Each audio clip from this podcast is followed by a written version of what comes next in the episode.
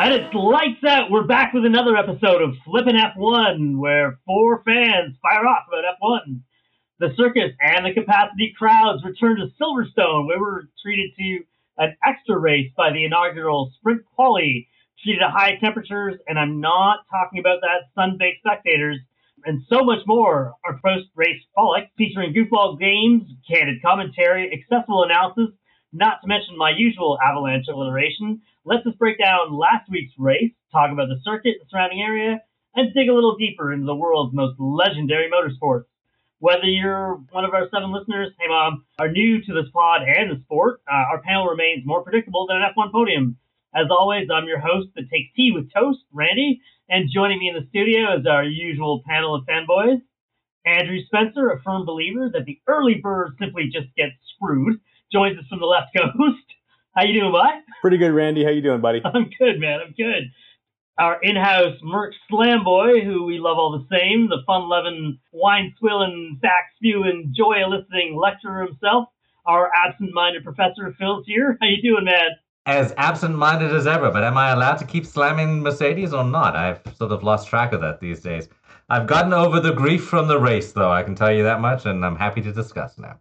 I don't think anything would ever stop you anyways. Not a chance. And of course, rounding us out, the barrister of balance, the solicitor of speed, the counselor of curbs, our tech junkie and rules interpreter extraordinaire, Gareth. What's happening, man? Oh, everything. Everything's going on. Lovely to see you guys. I've got a beautiful cocktail from Grey Tiger, local cocktail bar here. It's a spritz. Ooh, definitely spent part of today, like uh, Sunday on a patio drinking cocktails, so this will be great. I like it. I like it so, so much to get into this week. So without delay, let's jump into it, man. Silverstone's absolutely legendary, and it never, ever fails to create a great atmosphere, if not always a wonderful race. G-Man, before we even get started, what were some of the important technical specs that teams are thinking about coming into this race? I know we heard a lot about upgrades to the car, but how does that work exactly? Like, during the course of the season, what do they mean by their upgrading? Aren't just cars just cars? Baseline, it's uh bolting new stuff onto it, make it go faster, theoretically. So says the people with, with the wind tunnel and the degrees and the uh and the big computers. Add new stuff. That's why we look for his expertise. His I technical knowledge is second to none, ladies and gentlemen. Stunning. It's explained in a relatable way. Uh the vehicles are not static. They are tweaked on, wrenched on all throughout uh the season. Teams bring upgrades. What we see, and you see this a lot in the practice, is aerodynamic upgrades.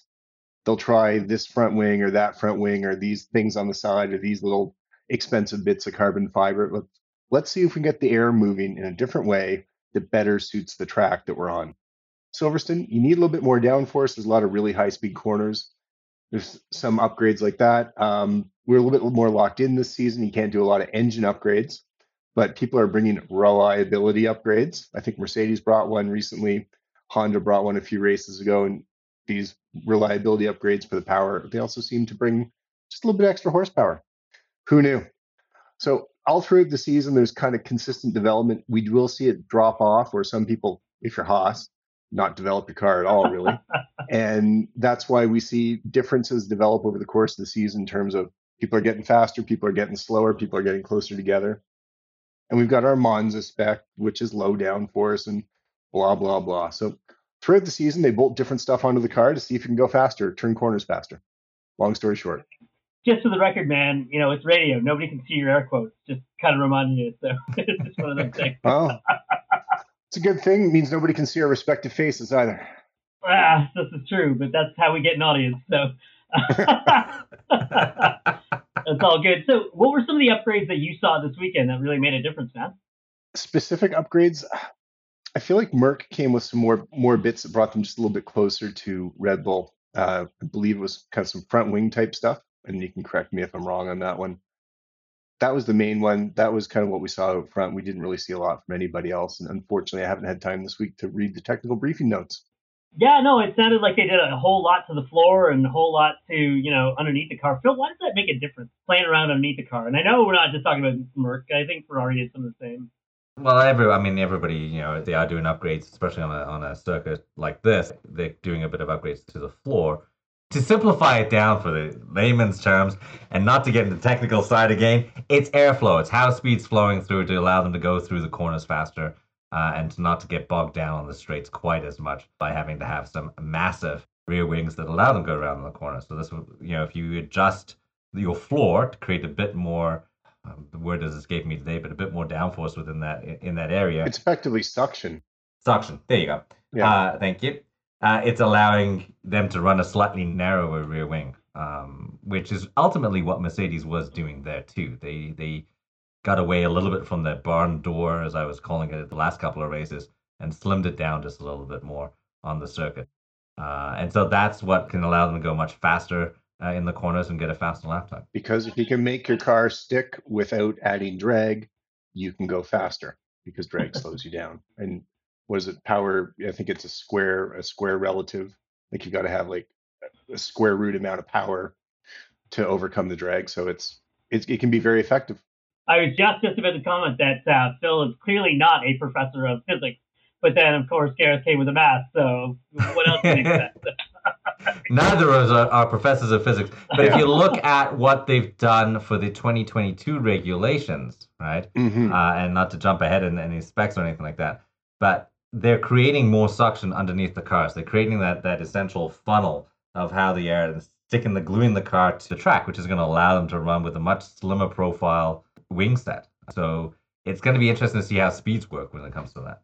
Yeah, and the and we are jumping ahead, but the entire idea of that, not everything old is new again. This this stuff happened in the eighties, slightly differently. Seventies, seventies, eighties. You were there, I wasn't. That's why I'm going to say seventies. I might as well own my age.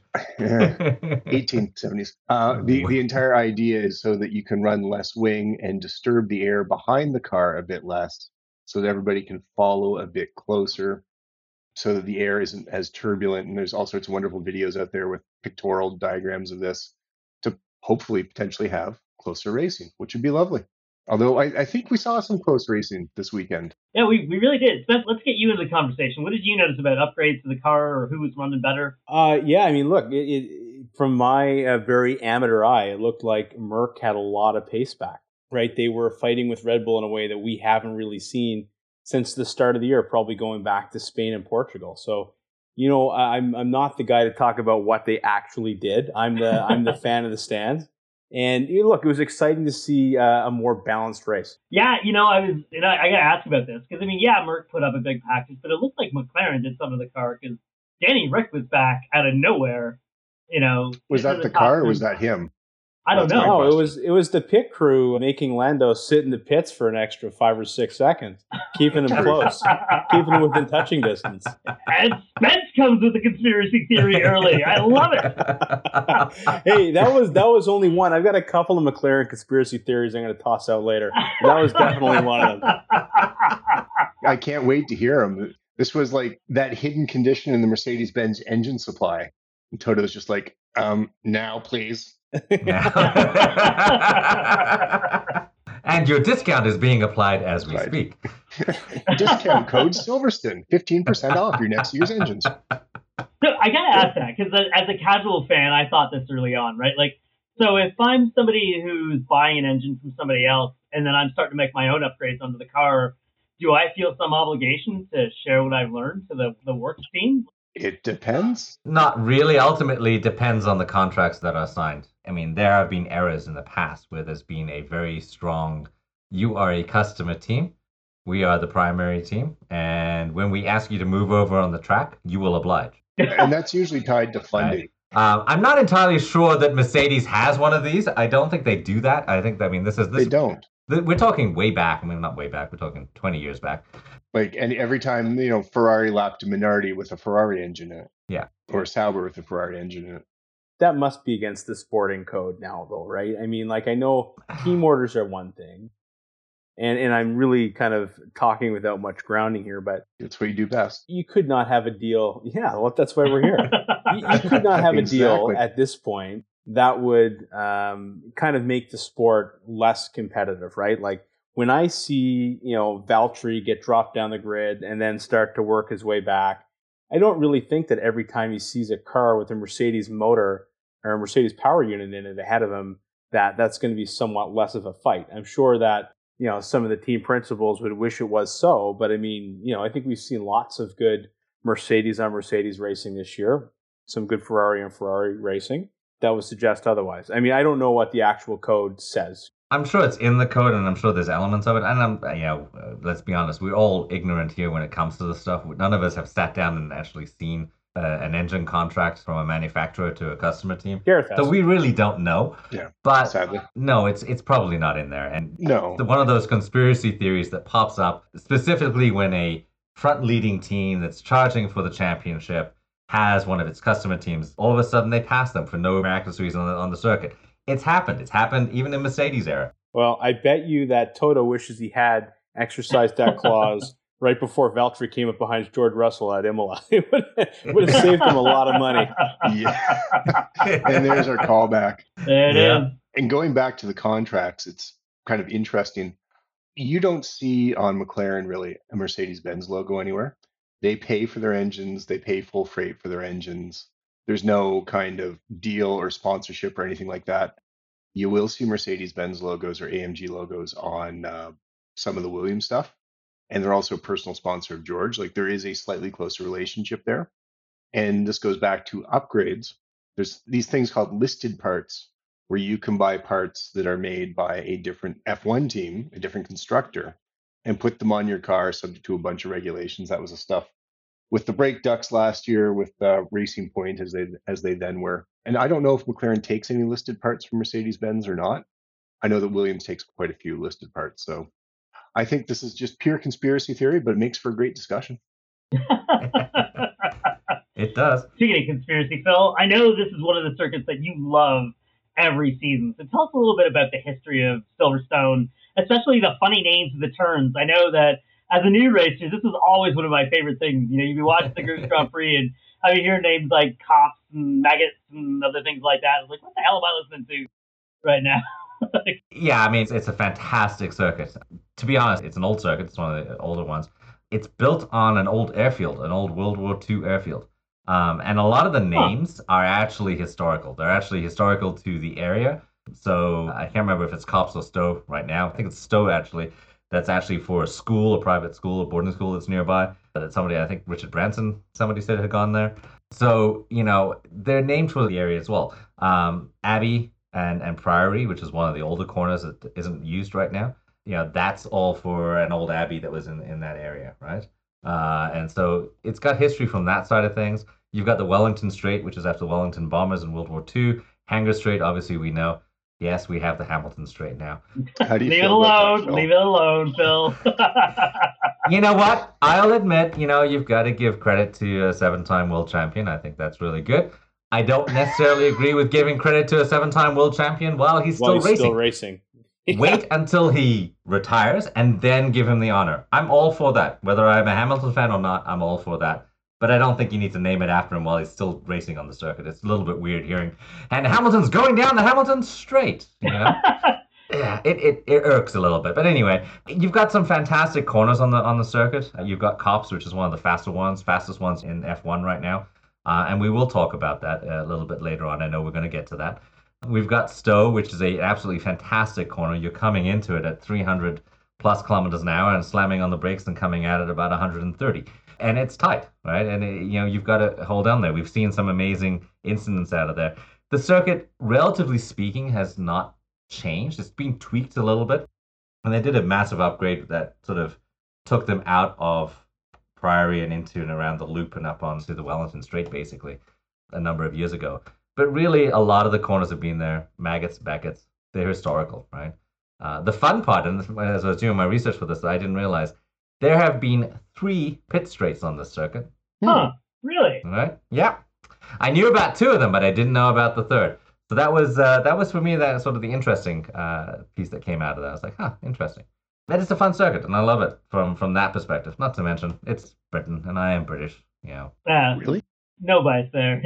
no bias, no bias. I mean, I know we're going to talk about the incident, Gareth, but, like, you know, tell us about Copse. Why is that corner so fast, so important to racing, at least at, at Silverstone and in general? I know it's a corner that they talked about a lot.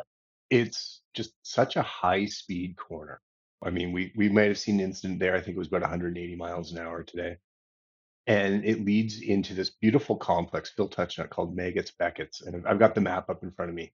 it leads into this incredibly high speed, left, right, left, right, like just boom, boom, and you can just see the cars move. So if you get a bad run at a Copse, you're you're screwed for this beautiful high speed area.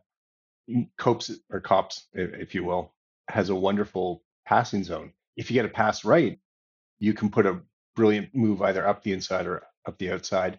If you get it wrong, you touch and somebody's in the barriers. And we might yeah. have had a little touch this weekend. A couple of people might have come together.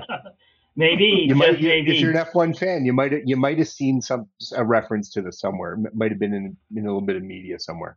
We had a little coming together. Lewis Hamilton, Max Verstappen, lap one of the race, not the sprint race to be correct, coming together, and we will talk about that some more. I think there's some penalties. Oh, no doubt. Spence is a newer fan to Formula One. Tell us about your kind of first couple of races watching Silverstone and, and what that was like for you as a newer fan, you know.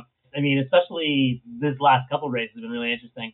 Yeah, I mean, like, it's been absolute chaos there, right? I mean, like, going back last year to, you know, all of our Pirelli tire failures in the first race, uh, Kvyat going in the wall. Sorry, I had to get another dig in at Pirelli. And this is, I've had I've had my own Pirelli tire blowout this week, which is like got me kind of riled up. I'm sure it was debris, man. I'm sure it was debris. it it's it's got to be debris. But you know, between uh, between Kvyat, between you know the Pirelli blowouts, this last incident with Max and Lewis, I mean, it's just chaos, right? And I think you know what I enjoy often as a, as a new fan is seeing you know a, a mixed up grid. Like, what's the furthest we can get from Ham Verstappen? Give me some of that. That's what I like to see. And Silverstone seems to give that an awful lot. Yeah, I mean, let's keep this conversation going, right? Because clearly England is so much more than crumpets, jam, and Phil. So tell us more about the landscape and food that we'd find ourselves around if we were, you know, in a caravan heading towards Silverstone, right? Like, where's the circuit located? What's interesting about where it's surrounded? Yeah, yeah. So you're about, I'm going to say, an hour and a half uh, northwest of the city um, in London. And you're in an area that's really, it's Motorsports Valley. If you're a U K-based F one team, other than McLaren, you're going to be right around where Silverstone is, right? Brackley is there. You know, Milton Keynes is just down the road. Grove is not too far. All of these great facilities that the teams have are all really close by. So that's why I think there's a lot of testing done at Silverstone. And, you know, it's it's a really important part of the local economy. You know, just for those listeners who are, are new to us, right, maybe you ought to explain what, you know, the significance of like Milton Keynes and Grove, like what's there? Yeah, yeah. So Milton Keynes is where uh, our friend Christian Horner uh, goes into his lair to plot, you know, the overthrow of Toto, right? That's where Red Bull's uh, located. Wow. Grove is where our friends at Williams kind of are, are doing their best to kind of to come back, right, and, and be relevant again. And uh, Mercedes is in, uh, I think they're in, Um, Brackley. Brackley. Brackley. Yeah, Brackley, Brackley, yeah. So they're the right there. Yeah. And then Brixworth as well. They've got stuff yeah, and Brixworth too. Where I think the engine, yeah. Mercedes engine plant is, or the engine facility. And yeah. then I think there's, uh, I think Haas is nearby in the old, uh, oh gosh, that name's escaping me. I think they're in the Manor facility, aren't they? Yeah, anyway, it's, it's also very close. But I mean, all of those teams are, are kind of right there. Well, and in Silverstone, you've got Aston Martin's based yep, out of Silverstone. Sure. And then Endstone is around there somewhere, and that's where... Uh, that's where Renault's at. Alpine. Oh. Alpine, Renault, Alpine, sorry. Lotus, yeah. Bennett, whatever they're called this year. The Endstone team, as they're known mm. now. They're just known as the Endstone team, really. Exactly. The Bermuda Triangle of teams, as it were. Yeah. Still smells of Flavio's cologne back there. uh,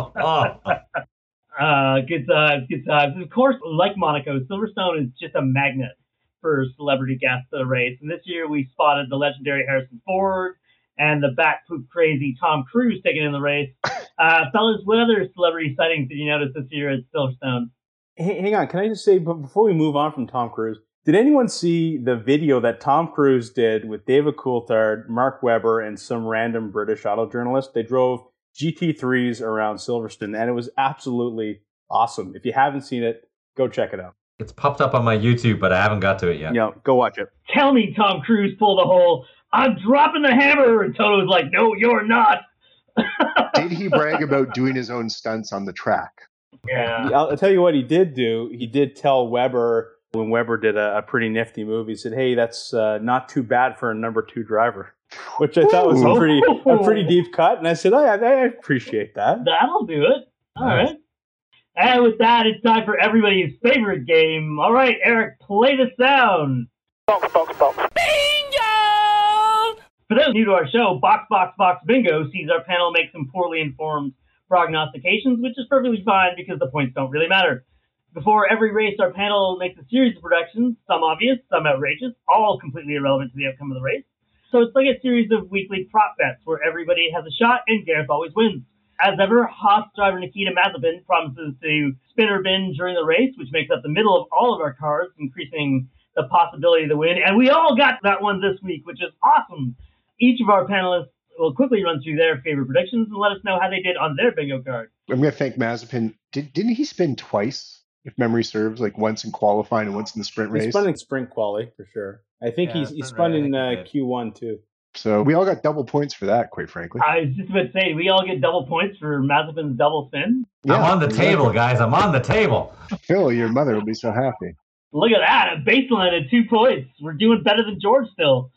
oh. oh. Too soon? Too soon? Okay. Too oh, soon. Wow.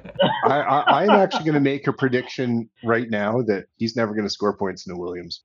Oh, wow. Coming hard on this one. All right. I like it. It's not, not on the board, but I don't think it's going to be like this tragic comedy. He's never going to score points in a Williams. Excellent. And now every person that loves George Russell has stopped following our podcast. So awesome. um, so we're now down to seven, which is where we started. Which is where we started in the first place. That's great. That's great. All right, let's get into box one, our predicted top five on the grid. So let's start. Seth, how'd you do? Well, guys, I had two Red Bulls in my top five and uh, Pierre Gasly, so... let's just say that didn't go so well for me, so uh, no points there. You and me both, fella. Actually, I had Leclerc up in that top five, too, and Norris, and I don't think I got those others, so I don't know what happened this week. Yep, I did the exact same. Uh, no points for me. So, Phil? I don't. I mean, I got Hamilton. I predicted he was going to be on the grid first in the qualifying, and he was. Yeah, I got that one, too. I got Hamver, I guess, so that's like two points right there. I got that part right. You mentioned Leclerc as fifth, and you got fourth, so eh, half point. Yeah, sure. Eh, okay, I'll take it. I'll take two and a half yeah. on that one. Not bad. Not bad. And then the sprint race. Let's talk about this, because I thought the sprint race was great. I had a bunch of fun watching it. I didn't like that it was the quali for the race, but I thought it was a no. great addition to the weekend. What do you guys think? I thought it was fantastic. It was a lot better than I thought was going to happen. I really was anticipating it was going to be a bit of a let's follow and processionally follow everybody around the track for seventeen laps. And it wasn't. There was actually racing. There were actually, uh, there was some fun fights in it. So it did settle down about halfway through. You could see once everyone sort of said, okay, I'm not going to make any more time here. Ah, it just sort of eased out a little bit. But it was fun to have. I would say it was more interactive of a weekend, having sort of a, the change up on the Friday, which caused the teams to do something different. And then the Saturday just gave it, from a spectator's perspective, it was a much more interesting and fun thing to go through. Yeah, I mean, we'll talk yeah. more about this in six and F one, but yeah, go ahead, Gareth. Tend to agree with Phil, and the boring middle bit of the race was shorter because the race was shorter. Yeah. Because there is a boring middle bit in every single darn race, almost every time. So I think it was fun. It was interesting. I don't like that it set the grid for the uh, for the race. I think it was very interesting in that everybody learned what people were doing in the race. And we may have seen, okay, this is how Hamilton and Verstappen battled on that first lap of the sprint race. And what did anybody learn from that that translated into the battle on the first lap of the race race? Yeah, you know, this is kind of where I was at, right? Like, if F P two is all about your long runs and your kind of race pace runs and things like that, you're gathering telemetry and you're gathering data, this would seem like a much more fun way to do it, right? Or a few well, points. Well, it's a race simulation that's a race, an yeah, actual like race it, simulation. It, it, it, that would have been really enjoyable. I did not myself like that it set the grid either, but since you got the word. Yeah, like it, it kind of turned the Grand Prix into a bit of a, a W R C, like World Rally weekend, right? Like we had a staged Grand Prix. Right, we had the first stage and we saw how guys finished, and then you know, kind of based on that, we had the second stage, and then we declared a winner. Right, like I, I don't know. It seemed like a pretty big departure for me from kind of what we're used to seeing. I will echo what's been said. I did like the fact there was something to watch on Friday, Saturday, and Sunday. That was great, but I, I really think that this should be its own thing, and you know, our qualifying should be Q one through Q three, like we always have it. Whoever can, you know, do the fastest lap, they put their car on the pole, and that's it. Well, that, and that goes yeah. to the whole argument about DePaul awards mean anything anymore. Yeah, that, that does kind of... Yeah, not with this format. I don't know if there's an answer for that, but I mean, just to, to go back, I don't necessarily agree that the qualifying format we have or have been using in, in a lot of the races before now actually makes sense. You know, it doesn't create for the most interesting and spicy of races, which is ultimately, as a, uh, as a race fan, what we want to see. We want to see some racing. We want to see them pushing the limits. You you don't see a lot of racing if all you do is have is the fastest car up at the front from beginning all the way through to the end. Are you advocating for a reverse grid? I I, I, I, I believe Phil has. I, I I have. Yes, yes. Yeah. You know, I think that would be I think that would be fun, right? Like a, a reverse grid on sprint race would be a great. Again, I think you'd get great data. I think it'd be a lot of fun to watch. You know. Well, and it's yes, yeah, purity of the sport, blah blah blah. But the purity of the sport needs people to watch it. Yeah. Yeah. It's got to be interesting and enticing. Yeah, it has to be engaging. And this was like certainly engaging. I'm actually going to disagree with Spence that it was nice to have something on a Friday. It was like during the middle of the friggin' day on Friday. So I could not watch qualifying live. Only for you East Coast guys. It was early in the morning for us who like are always suffering in the West Coast, Gareth. Yeah, aww. But I'm sorry. How, you know what? And honestly, from a, if I was thinking from a, uh, a Grand Prix organizer's perspective. Oh, I think it's great from a G P organizer perspective. But you don't get the volume of people on a Friday. Your crowd is on a Saturday. Right? So, I mean, yeah, this is a way of saying, is this going to push the cart before the horse? Is this going to push the crowd to come in on a Friday? Well, are you speaking out of turn? Like, do you actually have uh, attendance figures for Silverstone? I don't have attendance figures for Silverstone. Uh, but because I can tell I, you, I figure at most other Grand Prix. Nobody shows up on Friday but the nerds. No, yeah. Most Grand Prix I've been to. People like us. Yeah. I was sitting with my peers in the stands on Fridays, right? On Saturday, yeah. There was, you know, one hundred thousand people there. And on Sunday, there was one hundred fifteen thousand yeah. people there type scenario, right? Having it on a Friday, does it totally make sense? I don't know. But it did make for a lot of what I liked as a fan was a lot of Formula One stuff to watch. Yes, it yeah. was inconvenient and in the middle of the day, and nothing is worse than your phone pinging because you followed somebody on Twitter or team's newsfeed, and all of a sudden you know what the result of the qualifying is, which is basically like, why am I going to watch it tonight? If it weren't for this... Yeah.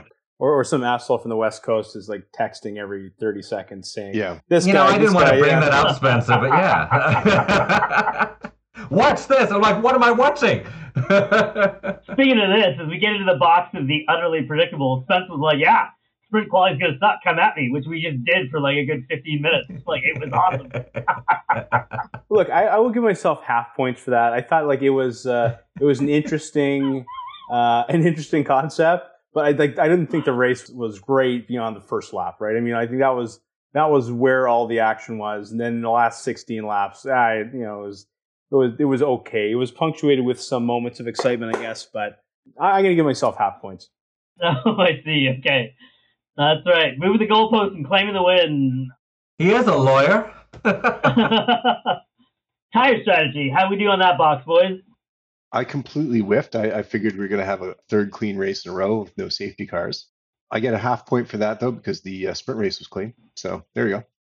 But there was a very long safety car period during the actual race itself, including a red flag period. So the red flag leaderboard has a another update to it. Oh, excellent. Excellent. Yeah, I had the mediums winning the day. I thought Silverstone, I mean, it's always a course for medium, like medium compound tires. And the Mercs, at least early in the season, every time they were on mediums, they were unstoppable. But it didn't seem to go that way. Like the, the softs weren't great, the, the hards went great, but the mediums just could not last on this track this, this year. I don't know what's going on. Spence, you want to bag on your Pirellis again? Because I think they're already dropped as a sponsor. Yeah, they probably should be. Someone needs to get into the Michelin and Bridgestone P R departments and see if we can get sponsorship for this podcast. But no, my prediction for Box Five. Uh, I didn't I didn't hit on tire strategy. I was actually looking at safety car numbers again. And I said there was going to be two. We had one, and you know, it was a very consequential safety car, obviously. But we did not have another incident that brought up the safety car after that. Yeah, right. All right, let's talk about the three boxes of open predictions. Well, we all went a little bit wild. How do you guys do? Yeah. Decently well. Decently well. I, I predicted the Fernando Alonso. He seemed like he was, quite frankly, on a charge. We saw him pop up to fifth in the sprint race. On the soft tires, kind of the contra strategy before dropping back. Set a challenge for a podium. He got up there close enough sco- and scored decent points. Finished seventh. Decent points for Renault. Um, I'll take that. I predicted last time we were going to do this, George would finally score points for Williams at home in front of a British crowd and a British team and a British driver. That didn't happen at all, and I take that back. And uh, that Sergio Perez was going to make a charge from the pit lane, finish fourth, and mess up the Mercedes-Benz strategy in the process. Yeah, no. Yeah, no. No, no that was not um, although what, what he did get to do is, at the end of the race, Red Bull pitted him and put him on, I think, I don't know if it was softs or new mediums, and said, go yeah, out there and take, get the fastest lap. You're not going to get a point from it. I think he dropped from seventh down to fifteenth or whatever, sixteenth. But you're going to take a point away from Lewis Hamilton and Mercedes-Benz. So he did mess up the Mercedes-Benz strategy that way. And it's actually very interesting the way they did that. And it's it's a clear shot at Lewis and not at Mercedes per se, because they would have netted out, lost fewer points relative to Mercedes if he'd stayed, finished seventh, scored his six points, and they Mercedes had scored another additional point, versus they just went in to specifically take a point away from Lewis for the Max Lewis battle for the Drivers' Championship, which reminds us that nobody cares about the Constructors' Championship except for the money. Not true. I think they were pragmatic in what they were doing. They don't have a chance of winning the Constructors' Championship because of how inconsistent Checo was at the beginning of the season. Bottas has always been much closer, and the chance of them retaining any level of, of the Constructors' Championship in the long run is far slimmer because of how strong the team of drivers Bottas, that they have in Mercedes. So I think from that perspective, they had they had to think, you know, is there something we can do to try to salvage the Drivers' Championship? And I think, you know, one point we have seen in, in history before uh, making the difference. Absolutely. Like the, this championship's going to come down to you got points on a sprint race, you got fastest lap points. Like exactly, right? We can foresee how close that is.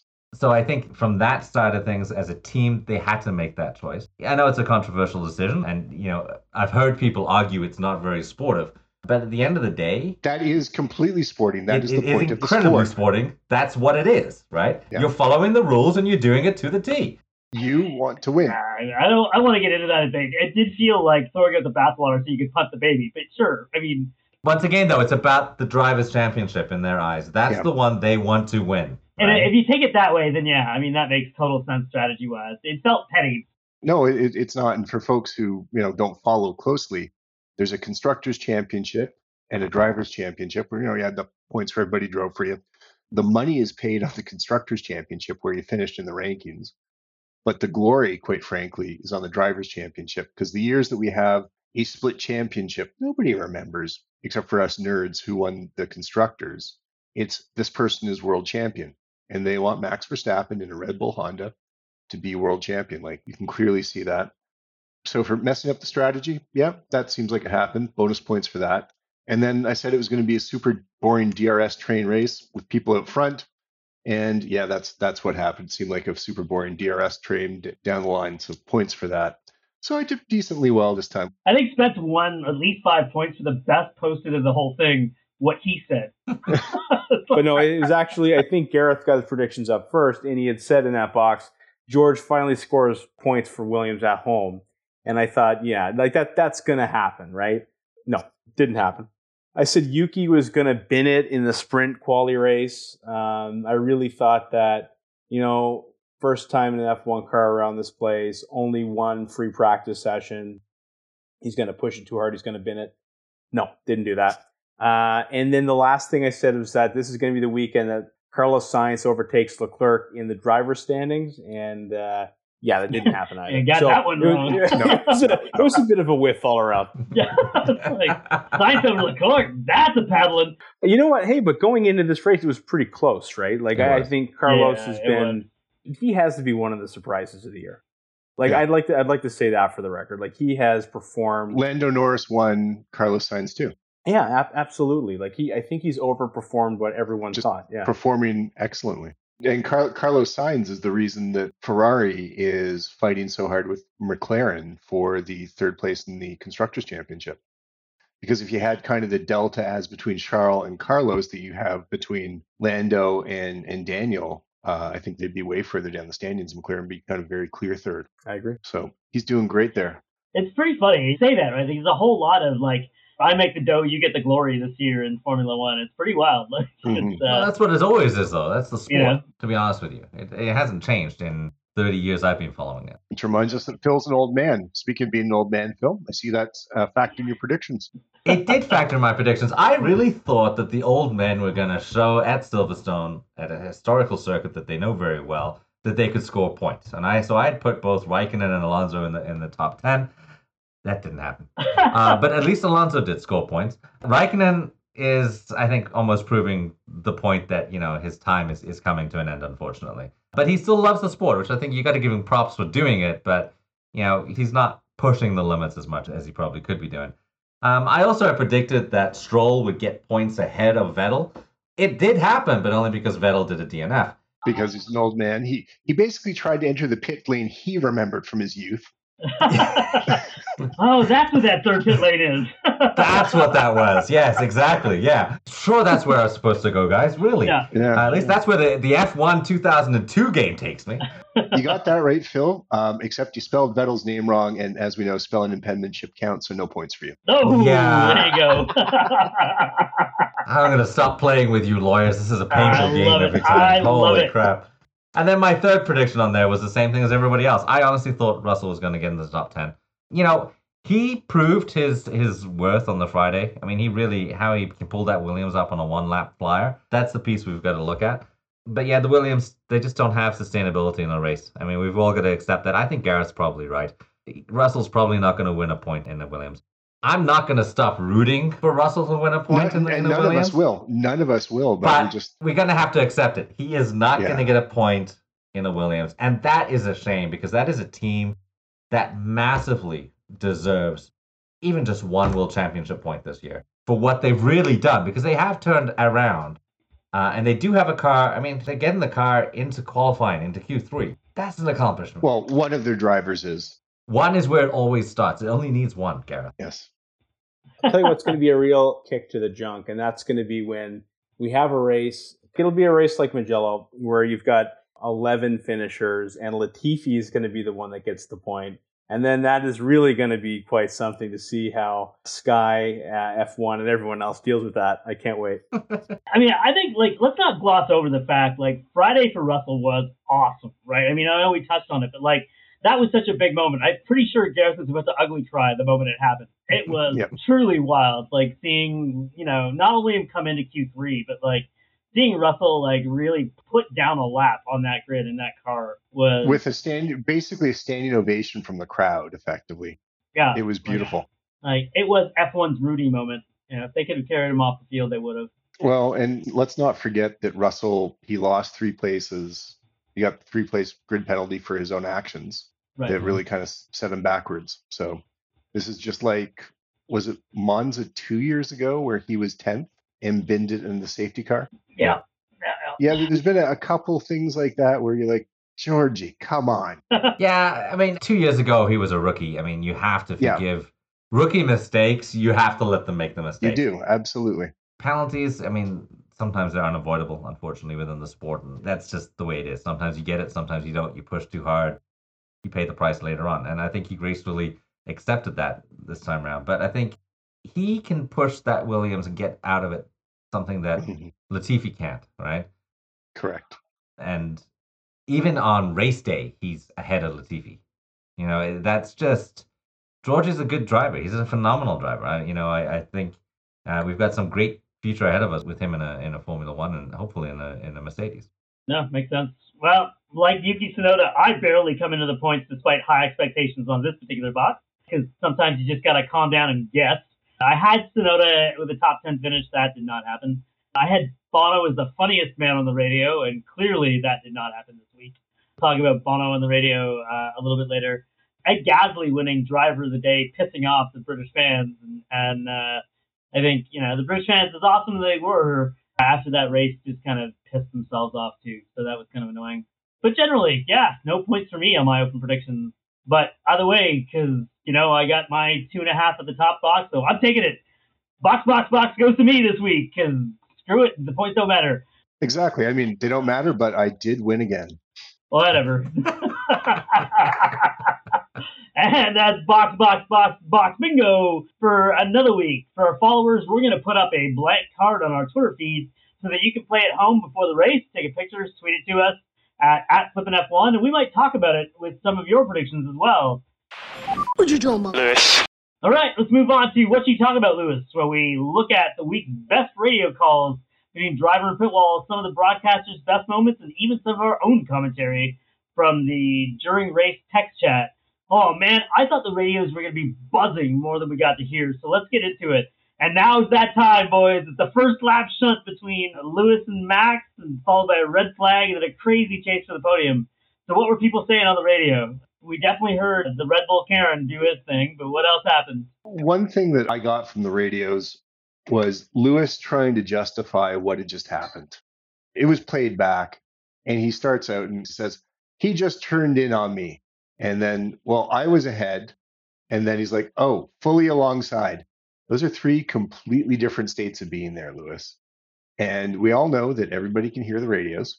And they're, let's call it, dancing for Netflix. Like, they're scripting themselves into the next season, Drive to Survive, as well as lobbying the stewards and the race director. Quite frankly. That's what they're doing, Gareth. They're lobbying yeah. the stewards, right? I mean, that's more of a problem for it, really. I'm being slightly facetious about the Drive to Survive, but they're lobbying the stewards and the race director, yeah. And we actually got to hear some of that on the radio. Yeah, I think that's great. But I think I have to say, A, we have to give Lewis some credit. You're in the middle of a race situation. You do have different perspectives. And as you think about it, you start to realize things.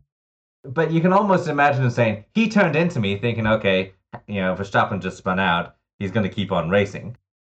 To, oh, I was alongside, realizing, oh, maybe it's a little bit more serious. To, no, I was ahead. Maybe it's a little more serious. To, oh, I was just fully alongside, sort of implying that, okay, you know what, maybe we have to look at it. But Lewis doesn't do anything without a purpose. No. He has an ulterior motive for absolutely everything he does. That's why he's been so successful. Yeah, he's playing for the stewards there. He's really playing for the stewards. But every driver does it. Every driver does, every team does. Yeah. And we got to hear some beautiful F I A to team radio, team to F I A radio this week. And my God, a bunch of whiny, whiny. And in the heat of the moment, you can understand people, oh, Michael, do you have a moment? But it was a bit ridiculous. Toto Wolff saying, did you get my email with the diagram? That was my favorite. That was my favorite one.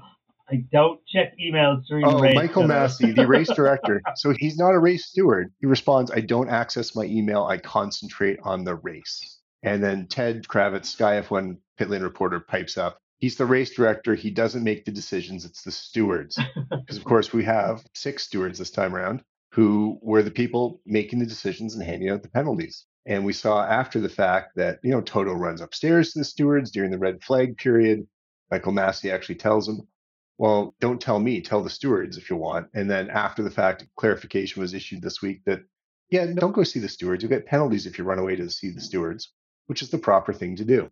Can't yeah. lobby the decision makers. No, but at the same time, I mean, you know, Toto was given permission by Michael on that yeah. one. I have to say, with the way you listen to the radio chat, it's fully interpretable that way. Mm-hmm. And so he went. And they, I mean, yeah, if I was Christian Horner, I'd go too. I mean, it's simple. Absolutely. You've got my competitor who just possibly did something wrong, you know, lobbying the stewards. I've got to make sure my side is heard as well. And I don't know that the guy's okay. And... yeah. I don't know.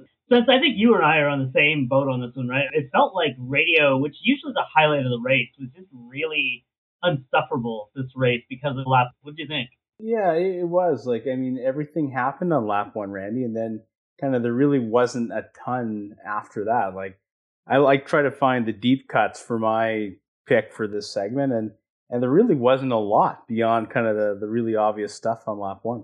Yeah, you know, I was listening for a little moment of Danny Rick Gold. Like, it didn't happen during sprint racing. It didn't happen during quali. It was a weird, like, usually you'd think with something as exciting as Silverstone that you'd get a lot of chatter on the radio and there'd be a lot of great moments. And there really just wasn't. I don't know if they were just concentrating harder and shutting up and racing, but it felt like all that fun drama, all that fun stuff that happens on the radio just wasn't there. I don't know. Was that the directors? Was that the drivers? I think it was also the sequence of, of everything more than anything, where you've got a car that's had a massive shunt and a driver that's been taken off to hospital. Yeah, you know, that goes through the driver's minds quite heavily, right? That does affect them. So are you going to get the same whippy responses? Probably not that we could have had.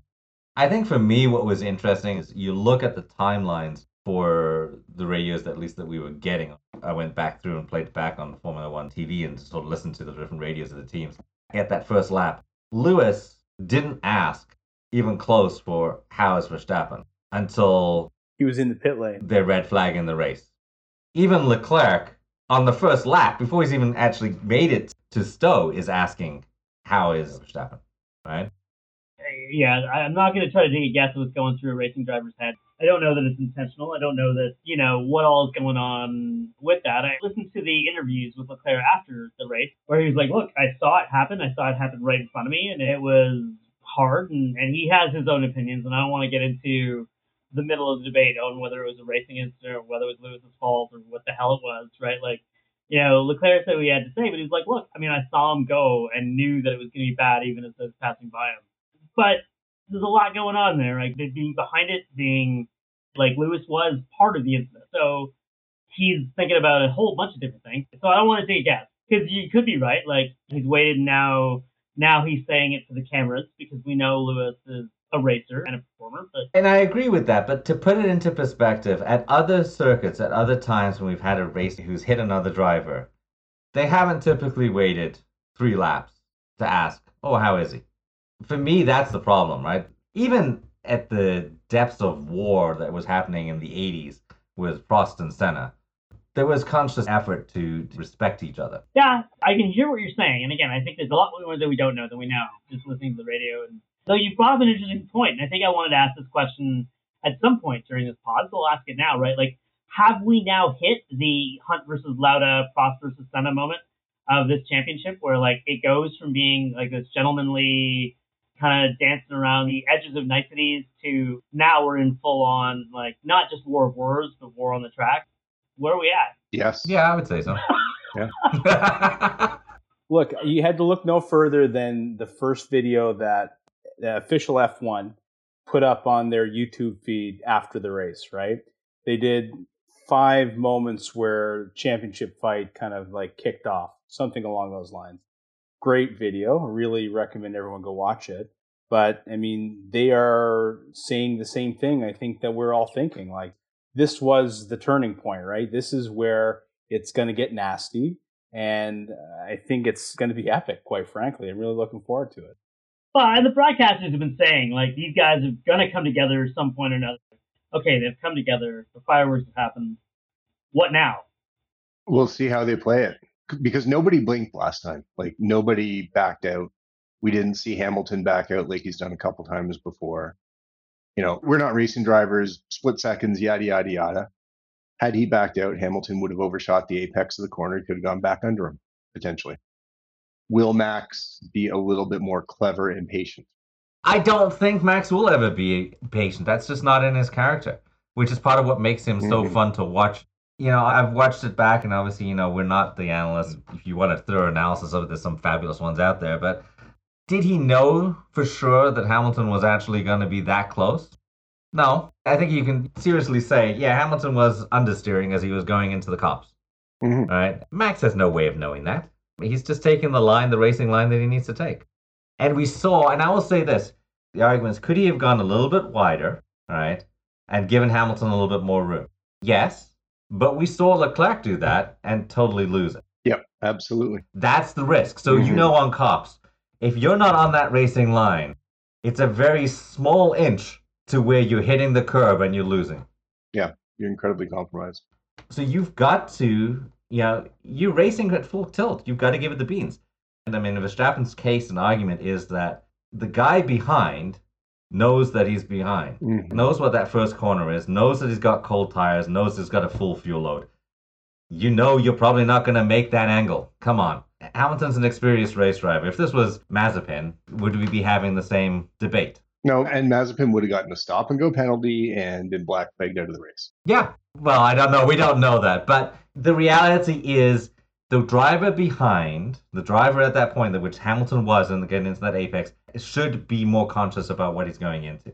Well, with due respect, if this was uh, Mazepin fighting Max on the first lap on the Copse corner, I would also be six feet tall and look like Tyson Beckford. I mean, let's not talk about things that are just not going to happen, right? Well, yeah.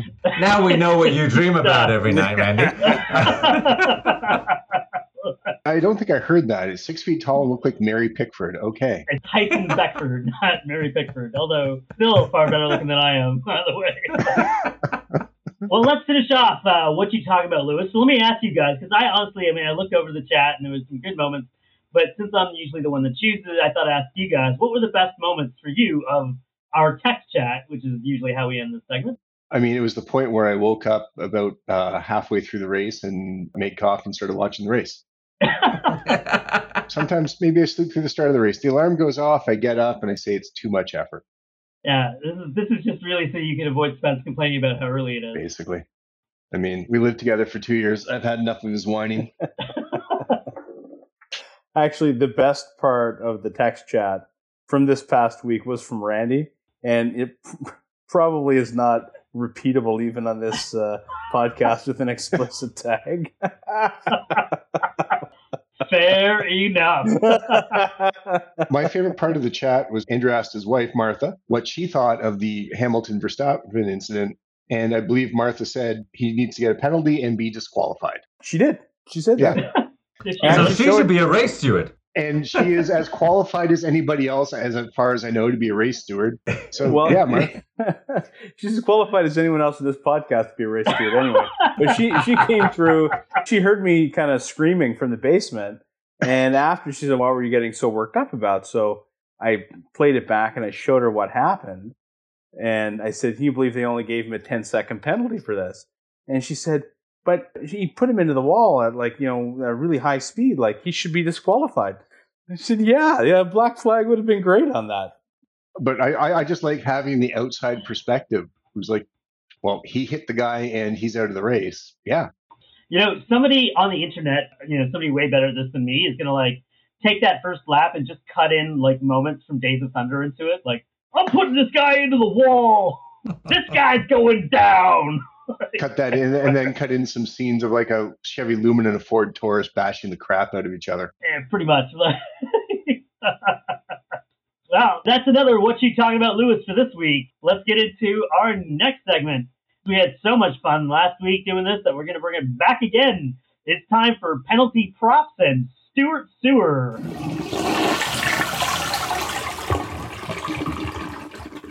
Lewis and Max Debate Edition. Gareth, who gets the penalty props and what's in the steward sewer this week? I'm actually going to give, and we can have this debate, was it a racing incident? Would a penalty ought to have been applied? At least the stewards are being consistent week to week. Uh, at least we're seeing consistent stewarding where if you put somebody off or put somebody in a wall, they're going to say, well, that wasn't quite right. You know, it's the Martha thing. That wasn't quite right. He needs to get a penalty. Uh, like I said, the interesting thing is Lewis got a penalty for not keeping control of the car under Article two D, Chapter four, Appendix L of the F I A International Sporting Code. Chapter four is Code of Driving Conduct on Circuits. So we saw that. The interesting thing is the penalty applied. There's a sliding scale of penalties, the lowest being a five-second time penalty. Either you serve it at a stop or added to your race time. Lewis got a ten-second penalty added to a stop. We saw him serve that at the stop. You know, man with a stopwatch and hitting another man on the shoulder who has a sign that moves. Very high tech. They didn't go for a what's called a stop and go penalty, where you actually have to come in, drive down the pit lane, stop, not do any pit service, leave the pit lane. So it's effectively adding a pit stop journey plus ten seconds or any sort of disqualification. So I think the stewards basically said, yeah, there's some fault here, but by and large, almost a racing incident. I like the consistency, because if there'd been nothing, it would have been an explosion. Phil, I know you're ready to jump in here, and fair enough. This weekend was probably the British version of John three sixteen, right? Thou shalt not put Max into a wall. No, I, I think Gareth's right. The props do go to the stewards for being consistent. I think they're being consistently wrong, but at least they're being consistent. Oh, good. Yeah, I still don't think they've necessarily gotten any of these rulings one hundred percent correct, but hey, that's my opinion, and I'm knowledgeable, at least not unbiased, but I'm knowledgeable about these things. Yeah, for me, they were consistent. It, was it a racing incident, though? I don't agree. I think there should have been more on that one. Uh, I think he should have got a stop and go, for sure, if only because of how he was going in on the first corner. Once again, we're not talking about an inexperienced driver. We're talking about a seven-time world champion who's raced for pretty much the last, what, fourteen, fifteen years now in Formula One. You know Copse. He's been around it a few hundred times, folks. You know how the car handles. You know how you know what you're going into, and you know what your car is like on its first lap. I think he just had a momentary blip and forgot what he was doing, if I'm going to be honest with you. And probably the same thing that you can argue that happened back in Spain with Nico and him years ago. Yeah, fair enough. Spence, what did Martha tell you to say? Well, I told you. She thinks it's uh, a full D Q, but, you know, I, I'm with Phil on this. Like, I, I think the, the decision was probably wrong. You know, DQing him probably would have been too much, but I think a stop-go would have been more appropriate here.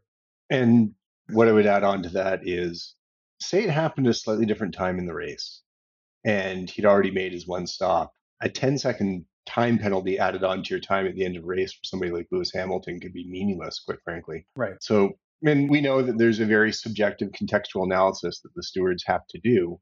So maybe they said, you know, had this happened a different time of the race, maybe it would have been a ten-second stop and go over. So we will never know, of course. So, Spence, you know, I'll ask you this, because I usually ask the other guys. It's like, take us through the different types of penalties that Lewis could have gotten here, right? Because we're talking about like a ten-second penalty versus a stop-and-go. Yeah, so, so I think Gareth kind of touched on it earlier. Like, the smallest penalty they could have given him was a five-second penalty, you know, added on to his pit stop, where he would have had to come into the box, wait five seconds before, you know, anyone on the team serviced the car. Then he finishes his pit stop and he goes on. If that happens near the end of the race and, you know, there, he's not coming in again, the five seconds just gets tacked on. Similarly, the next level would be what he got, which was the ten-second penalty added onto the pit stop. From there, the next thing is the drive-through, where you actually just come through the pit lane, you drive the length of the pit lane with your pit lane speed limiter on, right? So you're going at eighty kilometers an hour. I think the, the limiter is at Silverstone. Full twenty-second cost or whatever it is, yeah. Exactly. And then after that is the stop-go, which we've talked about a bit, which is you come in, you sit in your box for however long, and then you move on. I guess beyond that, it's just the straight D Q. I think it's important to notice on the stop-go, right? They're not allowed to work on the car, if I understand nope, that's right. They, that's you, right. You, know, yeah. you, you come in, you sit in the box, and then away you go again, as opposed to a time penalty where, like, they come in, you can't touch the car for five, ten seconds, and then they can work on it, and then you go, right? Yeah. And I think that's a pretty important distinction. And I think if you're looking at it, that's where I'm saying the stewards were unfair about the whole thing, because if the, the reality being, a ten-second on the first lap means you know it's going to get served in a pit stop, right? Correct. It is purely just ten seconds somewhere in, in your sequence of things, right? Whereas if you did a ten-second and was further on it later in the race, it could still have an actual bigger impact. I mean, in this situation, it would have done, because it would have pushed him further back. Yeah, just you've, you've got less time to come back from it, yeah. For me, I think it's, you know, how early the incident happened uh, also should have dictated what was being given. But, hey, the stewards are there for a reason, I guess. Are they now? Very different perspectives on what I was saying on the day off, but I was in the heat of the moment too. Of course, as we all were in, in that particular time. Gareth, you get the last word on penalty props and Stuart Sewer. And I'll revert back to uh, Andrew Spencer's comment about Milton Keynes and uh, Christian Horner being in his cave of plotting revenge and all this sort of stuff. Horner is still making noises about we're going to appeal. If you ever read a steward's decision, they all end with competitors are reminded they have the right to appeal certain decisions, blah, blah, blah, accordance with blah, blah, blah, blah, blah, blah, time limits. I think the time limit's like fourteen days, which is the date of the Hungarian Grand Prix. And Horner is still making noise. We might appeal this. I don't know if or when the last time something like that was appealed. The learned comments I've heard are that an appeal is unlikely, but we'll see. He's at least posturing and, play, and playing the psychological game. As as we expect him to do. Well, that's half of the sport, yeah, too. Yeah, as we expect him to do. But say he does appeal, what are the possibilities then? Like, do they give Lewis a time penalty at, at Hungary? Do they give him a grid penalty? What happens? All those things are on the table, I'll be honest with you. Reprimands, just I've got some of the sporting code up in front of me. Drop of grid positions at next event, disqualification from the results after the fact, suspension of an event. Those are all penalties that are open. They've also, I mean, if you look back, you look back to ninety-seven, there's actual removal of points, an yep. entire season's worth of points. Like Michael Schumacher. He, he was effectively disqualified from the season. That's what happened to Schumacher. So there is no shortage of what they can do. In reality, I think it is posturing a little bit, a little bit of mental games from Christian that they're going to appeal. Mm-hmm. Even if they did go through in the appeal, going to end up with the same sort of scenario. I mean, I'm talking more or less out of the side of my head here. I don't really litigate, but when you do appeal, this is effectively like a tribunal lower court ruling. Usually you can only appeal on matters of law, not matters of fact. And they just have to, like Red Bull would have to somehow craft an argument that the penalty was not appropriate given the facts that have been accepted. So I think it's a tough thing for them to do if they wanted to do it. And Christian Horner's just playing games from his Horner cave. No, I, I partly agree with you, but I think it would be tough for them to sell to the, the F I A Court of Appeals that we accept the facts, but the ruling wasn't severe enough. I mean, by nature of how they how the stewards wrote that ruling, the facts are there. And if you accept those facts, that's the result. Well, and the result is car forty-four is judged predominantly at fault, not wholly at fault, predominantly, which means, okay, Max, you had something to do with this. So it's, here's your racing incident, and it's a eh, little bit more than a racing incident, but not a, you turned in on the guy and put him off. So I don't think it's going to go anywhere. Well, that flushes down this week's Stewards Sewer and Penalty Props. We'd love to hear what you have to say about things. So send us your thoughts at, at Flippin F one on Twitter.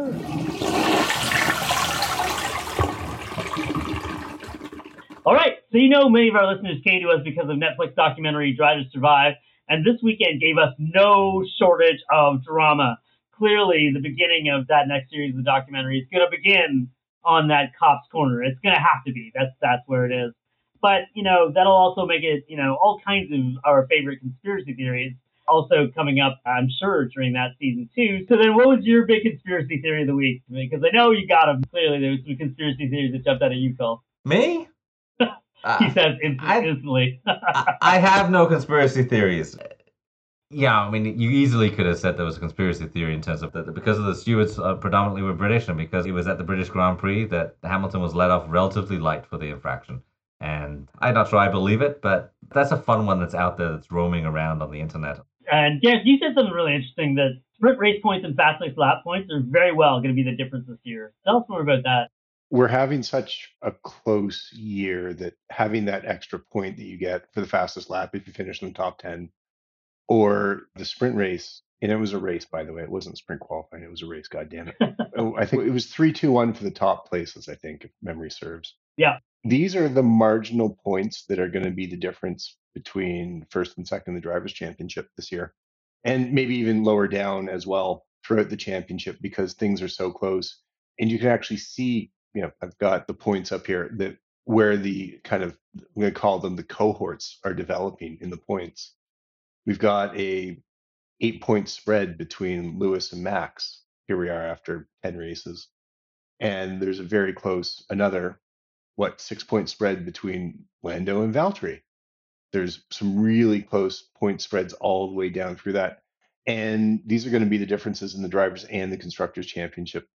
And doing things like we talked about with Sergio, taking that one point from Lewis so that Lewis is not putting another point on Max because Max is, you know, not scoring points this race.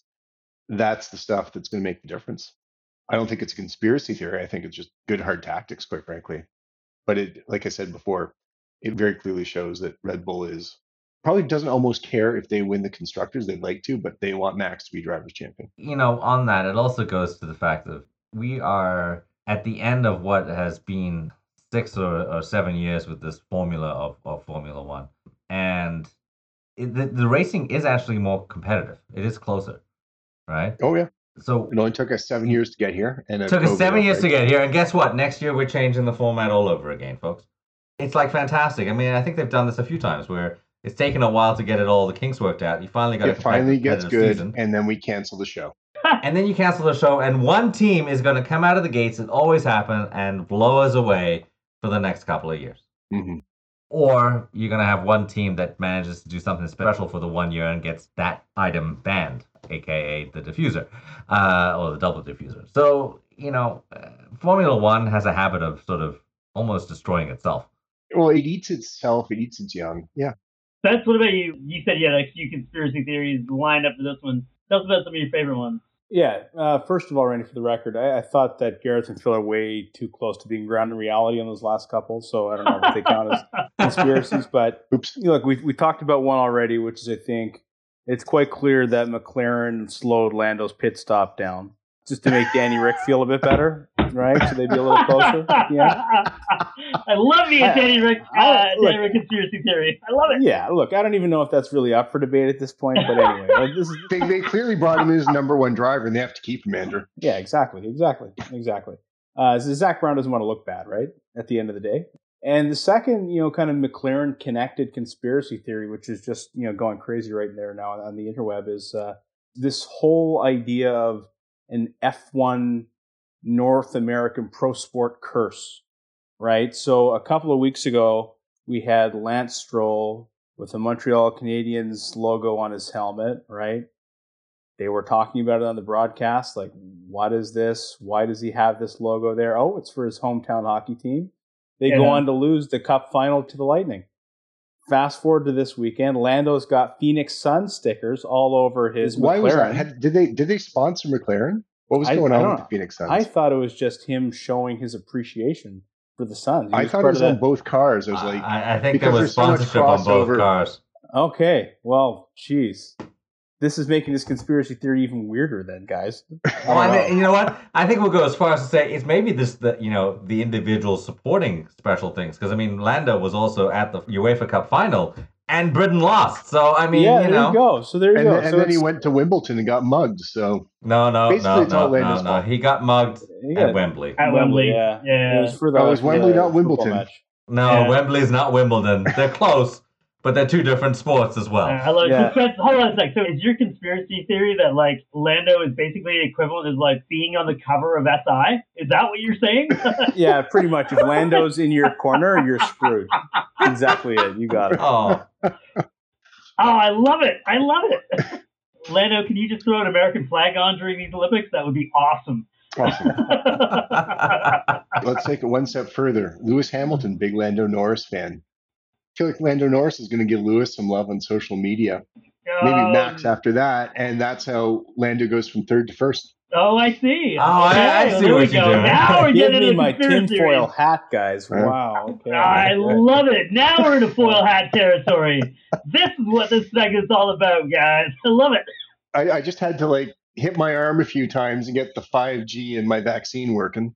Yeah, man. I really can't wait to see what Bill Gates does with my clone. It's going to be a lot of fun. I, I just can't wait to have a Randy clone just hanging around my house being like, let's go watch baseball. Okay. Yeah. Uh, hopefully he's, like, taller and funnier, but we'll, we'll work it out. Nice.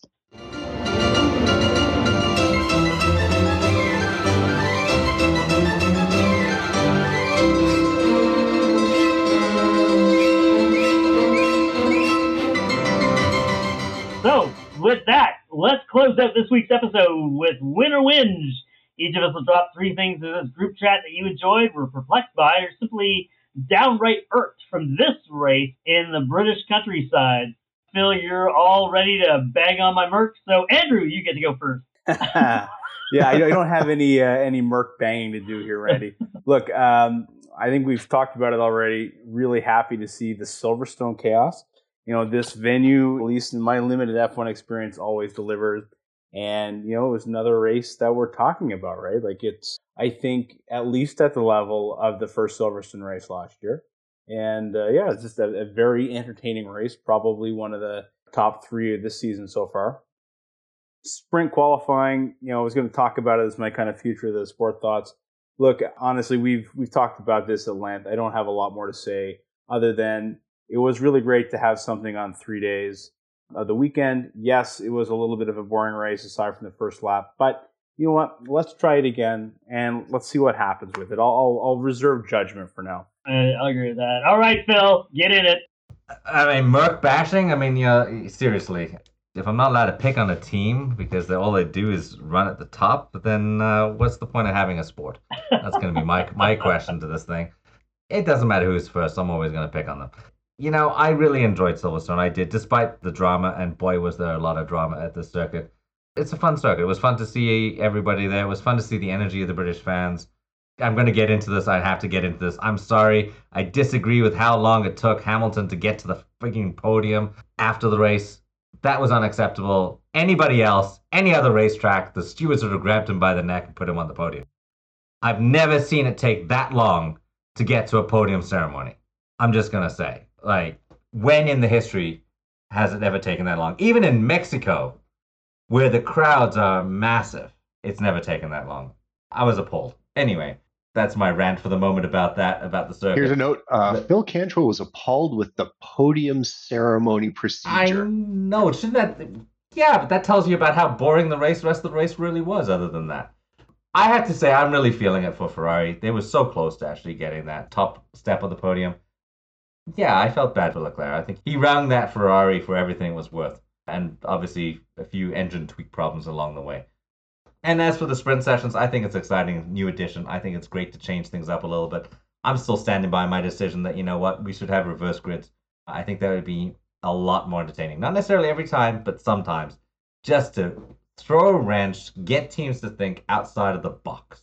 And we know Michael Masi is a big fan of yours, Phil, so I'm sure he's listening right now. Gareth, you're up. I mean, Michael Masi will get Phil's emails, I'm sure. I'm sure. He won't read them during the race. yeah. yeah. So my kind of, let's call it an overall thought about is, and Rand, you and I, we talked about this. I know you might touch on it. You know, fan is short for fanatic, as Alan Cross has taught us. And there's kind of some ugly partisanship going on, like the racist abuse that Lewis Hamilton got. Why? Why? And I feel like none of these people, if they met him, you know, on the street or were in the grandstand, seen him wave the flag, would be yelling at stuff like that at him. And the partisanship doesn't need to be stoked. Honestly, it's, we, yeah, we bash on Merck for the reasons that Phil has set out, but we don't hate them because of immutable characteristics. I'm not pleased to see that and some of the posturing around that. Then you thought, it has proper corner names and there's a proper history that Phil properly explained to us, and it's a right proper thing. It's British after all.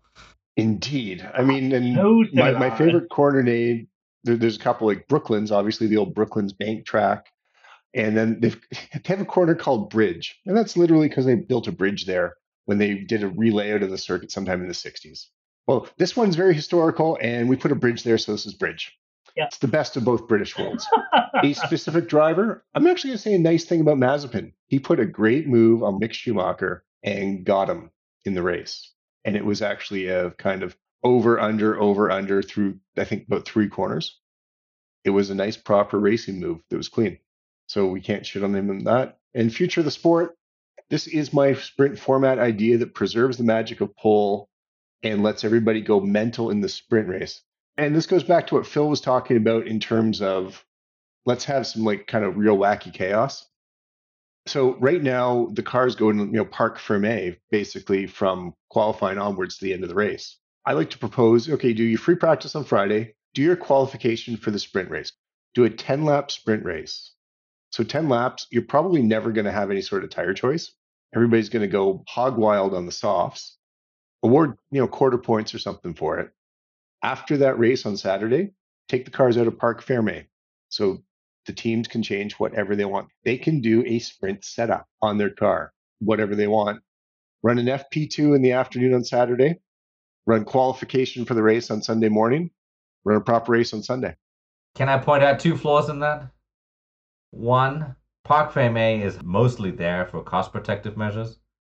This isn't going to do that. This is going to allow costs no, to spiral a little bit. No, this will drive up costs, just like sprint races have. Secondly, it doesn't actually change the qualification for the races, which means that you're going to still end up with some racetracks where they're notoriously boring and one follows the other after the other type of racetracks.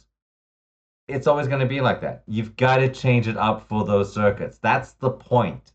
Is that the point, or is the point having a more engaging experience on the Saturday and twenty twenty-two cars that can follow better? Well, we have to see if that's going to be the case. I mean, come on. I'm sorry. I don't think Formula One teams are not going to come up with a way in which they're going to ensure that they're hindering right, the car right. behind using the guidelines Save, that are set out by the Formula One. Save it for the debate next time, man. Save it for the debate, boys. This is winter. I'm ready. All right. With that, then, I would say my three takeaways from this week, I would say my driver observation is that I'm really loving, you know, forget uh, Merck and Red Bull for a little bit.